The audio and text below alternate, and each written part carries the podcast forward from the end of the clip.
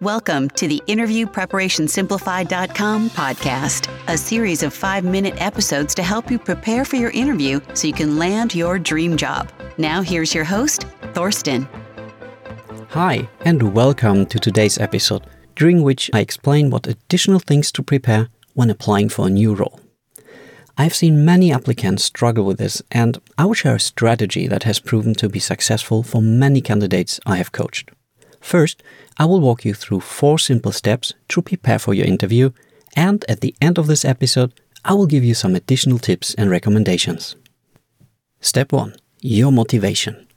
If you apply for a new role, you most likely want to move upwards in the hierarchy by taking on more responsibilities, or move horizontally by taking on a position with a different focus.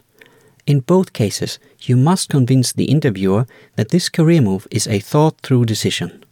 So think about how and why this role aligns with your skills and past experiences and what motivates you. For example, a customer service representative applying for a sales role might say, It's the right next step in my career, well aligned with what motivates me and what I'm best at. I thrive at work when I can have direct customer interactions and help solve their problems. I also received a lot of praise from my manager for successfully selling customer service add ons. As a sales rep, I will be able to build upon my existing experience to help my customers and your organization be successful, while at the same time taking on new responsibilities and further developing my sales skills. Step 2 Your skill set. Read the job description and make sure you understand what is required to succeed in the role. List all these requirements, regardless of how well you can meet them. Then, prepare one example for each of the skills you master that shows how, in the past, they enabled you to produce great results. Try to pick examples with quantifiable data points. For instance, if you apply for a manager role, you could say, I have excellent leadership skills that help me successfully manage large projects with up to 20 team members. Step 3 Addressing skills gaps. Look at the list of skills again and identify those you don't currently possess. Don't be discouraged if there are a couple of them. This is completely normal when applying for a new position. And after all, the recruiter is well aware of your background, so if you are invited to interview, this should not be a red flag. However, you must be prepared to answer potential questions regarding these skills gaps. You can either address the need behind the skill by applying another one, or explain that you will be able to learn it quickly and provide some supporting arguments for this. For example, suppose the job description asks for experience in contract negotiations, which you don't have. In that case, you might say, I don't have any hands on experience in contract negotiations, but I'm sure I can quickly learn this. I have read several books on this topic, have a proven track record of building trust in different customer facing roles, and have excellent communication and problem solving skills, which I consider some of the key enablers to successful negotiations. Step 4 Have a plan. It's not unlikely the interviewer will ask you a question like, What do you consider your biggest challenge when transitioning into this new role, and how would you address it? So, preparing a convincing answer showing self awareness and bias to action is a good idea. Start by asking yourself what you need to do to be quickly up and running. This could, for example, be building role specific knowledge, establishing relationships with key stakeholders, and familiarizing yourself with your new responsibilities.